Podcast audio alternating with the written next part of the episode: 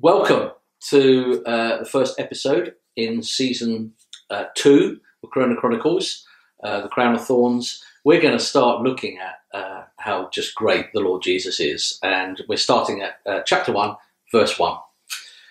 The beginning of the good news about Jesus, the Messiah, the Son of God.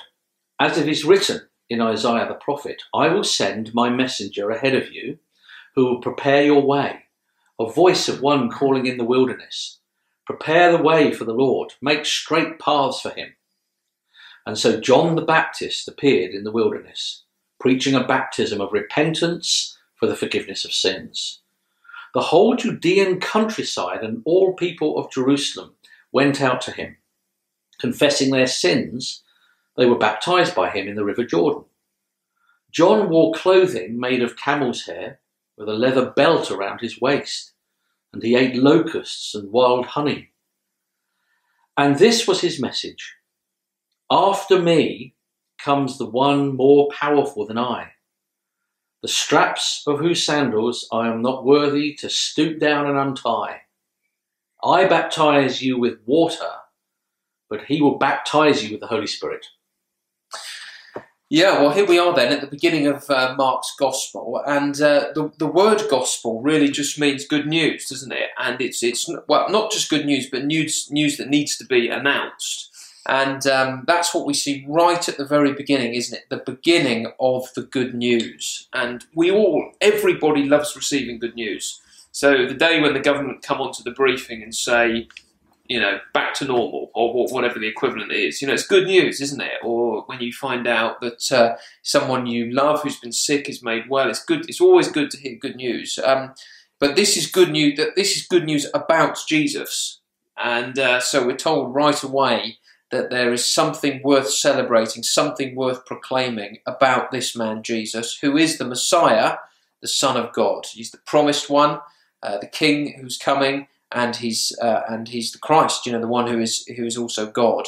And so that Mark is just setting us up, isn't he? He's saying, Yeah, this but, is I mean, this is going to be about. Verse And- one is like the is is like the summary of everything. Isn't it? Yeah. It's almost like the headline, isn't it? Yeah. This is what I'm talking about, and this is what we're going to see when we work our way through Jesus. Yeah. That's the message. That's the big message. That's the big message. Yeah, and then it's it looks like well, okay, that's a big message, and then he sort of ch- changes tack, but he Mm. doesn't because Mm. he's saying this is the message. I've laid down what the message is. Now there's this one that was coming who is preparing the way Mm. as you as you say, the, the word gospel is an announcing thing. It's a proclaiming thing, and so he goes straight back to the Old Testament scripture. Mm. So this isn't just Jesus happened to be born and stepping in into history like sort of all of us are. There's a whole um, prophecy and a whole foretelling and a whole preparation for this good news. Mm. Finally, Mm. it's almost there's good news.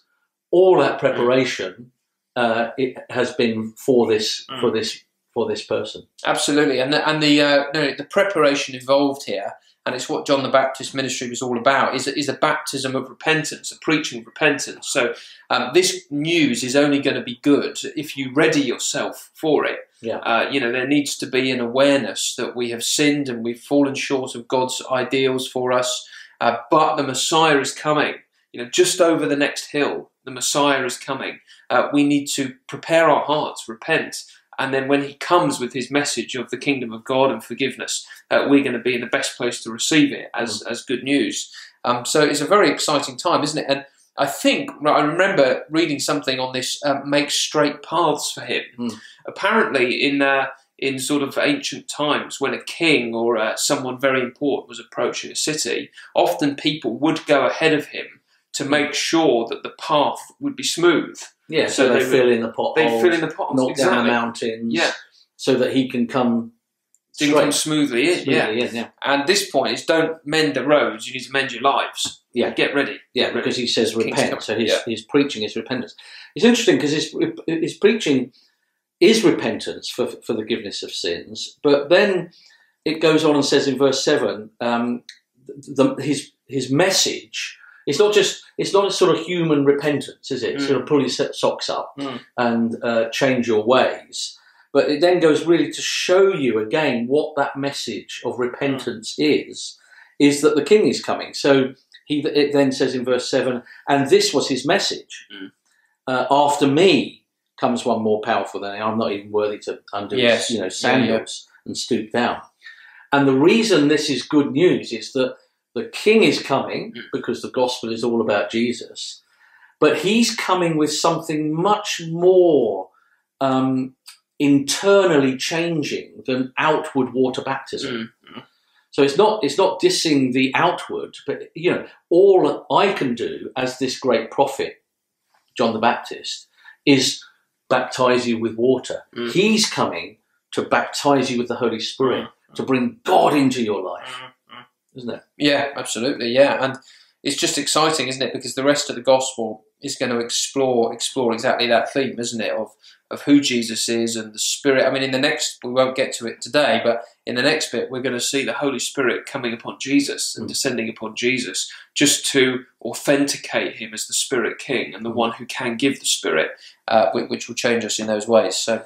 Just a, just one thing about John the Baptist though, because because he uh, he he he stands for. I mean, when you know that he um, he's wearing a leather belt and you know uh, you know a camel's hair and eating Mm, locusts, mm. he he is definitely that refers right back to Mm.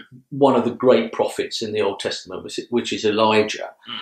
and um, in a sense, John the Baptist is is standing for all of the prophecies, Isaiah, Elijah, and all of that. Mm.